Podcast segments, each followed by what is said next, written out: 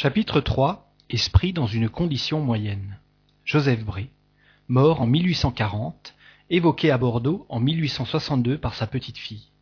L'honnête homme selon Dieu ou selon les hommes. Cher grand-père, voulez-vous me dire comment vous êtes parmi les esprits et me donner quelques détails instructifs pour notre avancement? Réponse tout ce que tu voudras, ma chère enfant. J'expie mon manque de foi. Mais la bonté de Dieu est grande. Il tient compte des circonstances. Je souffre, non pas comme tu pourrais l'entendre, mais du regret de n'avoir pas bien employé mon temps sur la terre. Comment ne l'avez-vous pas bien employé? Vous avez toujours vécu en honnête homme? Oui, au point de vue des hommes, mais il y a un abîme entre l'honnête homme devant les hommes et l'honnête homme devant Dieu. Tu veux t'instruire, cher enfant? Je vais tâcher de t'en faire sentir la différence. Parmi vous, on est estimé comme honnête homme quand on respecte les lois de son pays respect élastique pour beaucoup, quand on ne fait pas de tort à son prochain en lui prenant ostensiblement son bien. Mais on lui prend souvent sans scrupule son honneur, son bonheur, du moment que le code ou l'opinion publique ne peut pas atteindre le coupable hypocrite. Quand on a pu faire graver sur sa pierre tombale les kyrielles de vertu que l'on prône, on croit avoir payé sa dette à l'humanité. Quelle erreur. Il ne suffit pas, pour être honnête devant Dieu, de n'avoir pas enfreint les lois des hommes. Il faut avant tout n'avoir pas transgressé les lois divines. L'honnête homme devant Dieu est celui qui, plein de dévouement et d'amour, consacre sa vie au bien, au progrès de ses semblables, celui qui, animé d'un zèle puisé dans la faim, est actif dans la vie, actif à remplir la tâche matérielle qui lui est imposée, car il doit enseigner à ses frères l'amour du travail, actif dans les bonnes œuvres, car il ne doit pas oublier qu'il n'est qu'un serviteur auquel le maître demandera compte un jour de l'emploi de son temps. Actif dans la faim, car il doit prêcher d'exemple l'amour du Seigneur et du prochain. L'honnête homme devant Dieu doit éviter avec soin ces paroles mordantes, venin caché sous des fleurs, qui détruit les réputations et souvent tue l'homme moral en le couvrant de ridicule. L'honnête homme devant Dieu doit toujours avoir le cœur fermé au moindre levain d'orgueil, d'envie, d'ambition. Il doit être patient et doux avec ceux qui l'attaquent. Il doit pardonner du fond de son cœur, sans effort et surtout sans ostentation, à quiconque l'a offensé. Il doit aimer son Créateur dans toutes ses créatures. Il doit enfin mettre en pratique ce résumé si concis et si grand des devoirs de l'homme, aimer Dieu par-dessus toute chose et son prochain comme soi-même. Voilà, ma chère enfant, à peu près ce que doit être l'honnête homme devant Dieu. Eh bien, ai-je fait tout cela? Non. J'ai manqué à beaucoup de ces conditions. Je le confesse ici sans rougir. Je n'ai pas eu l'activité que l'homme doit avoir. L'oubli du Seigneur m'a entraîné à d'autres oublis qui, pour n'être pas passibles de la loi humaine, n'en sont pas moins des prévarications à la loi de Dieu. J'en ai assez souffert quand je l'ai senti. Voilà pourquoi j'espère aujourd'hui mais avec la consolante espérance en la bonté de Dieu qui voit mon repentir.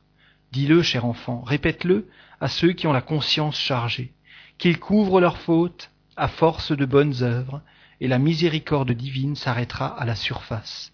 Ses yeux paternels compteront les expiations, et sa main puissante effacera les fautes.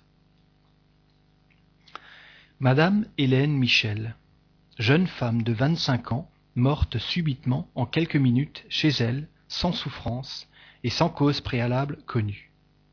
Elle était riche, un peu frivole, et, par suite de la légèreté de son caractère, s'occupait plus des futilités de la vie que des choses sérieuses. Malgré cela, son cœur était bon. Elle était douce, bienveillante et charitable. Évoquée trois jours après sa mort par des personnes qui l'avaient connue, elle s'exprima ainsi. Je ne sais où je suis, quel trouble m'environne. Vous m'avez appelé et je viens. Je ne comprends pas pourquoi je ne suis pas chez moi. On me pleure absente, et je suis là, et je ne puis me faire reconnaître de tous. Mon corps ne m'appartient plus, et pourtant je le sens froid et glacé. Je veux le quitter, et je suis rivé là. J'y reviens toujours. Je suis deux personnes. Oh, quand comprendrai-je ce qui m'arrive? Il faut encore que j'aille là-bas, mon autre moi, que deviendrait-il? Moi absente? Adieu. Le sentiment de la dualité, qui n'est point encore détruit par une séparation complète, est ici évident. Caractère peu sérieux, sa position de fortune, en lui permettant de satisfaire ses caprices, devait favoriser ses tendances à la légèreté. Il n'est donc pas étonnant que son dégagement ait été peu rapide, et que, trois jours après sa mort, elle se sentit encore liée à son enveloppe corporelle. Mais, comme il n'y avait chez elle aucun vice sérieux, et que le fond était bon, cette situation n'avait rien de bien pénible, et n'a pas duré bien longtemps. Évoquée de nouveau à quelques jours de là, ses idées avaient déjà beaucoup changé. Voici ce qu'elle dit. Merci d'avoir prié pour moi. Je reconnais la bonté de Dieu qui m'a épargné les souffrances et l'appréhension du moment de la séparation de mon corps et de mon esprit. Ma pauvre mère aura beaucoup de peine à se résigner, mais elle sera soutenue, et ce qui, à ses yeux, est un terrible malheur, était indispensable, afin que les choses du ciel devinssent pour elle ce qu'elles doivent être. Tout. Je serai près d'elle jusqu'à la fin de son épreuve terrestre, et je l'aiderai à la supporter. Je ne suis pas malheureuse, mais j'ai encore bien à faire pour m'avancer vers le séjour bienheureux. Je prierai Dieu de me permettre de revenir sur cette terre, car j'ai à réparer le temps que j'y ai perdu dans cette existence. Que la foi vous soutienne, mes amis. Ayez confiance en l'efficacité de la prière, alors qu'elle part vraiment du cœur. Dieu est bon. Demande. Avez-vous été longtemps à vous reconnaître? Réponse. J'ai compris la mort le jour même où vous avez prié pour moi. Demande. Cet état de trouble était-il de la souffrance? Réponse. Non, je ne souffrais pas. Je croyais rêver et j'attendais le réveil. Ma vie n'a pas été exempte de douleur. Mais tout être incarné ici-bas doit souffrir. Je me suis résigné à la volonté de Dieu et il m'en a tenu compte. Je vous suis reconnaissante des prières qui m'ont aidé à me reconnaître. Merci. Je reviendrai toujours avec plaisir. Hélène.